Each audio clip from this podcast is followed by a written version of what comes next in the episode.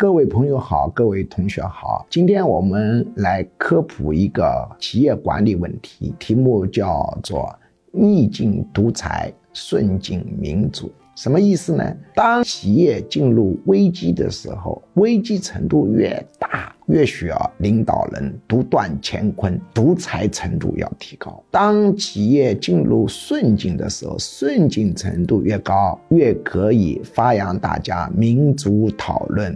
讨论问题，为什么？你们看看历史就知道，罗马帝国每当进入危机期，就设置独裁官。企业管理在危机的时候也需要独裁，这是因为大多数人的心理素质是不过关的。一旦进入危机期，压力变成情绪，就会入侵大多数人的脑袋，影响决策的准确性。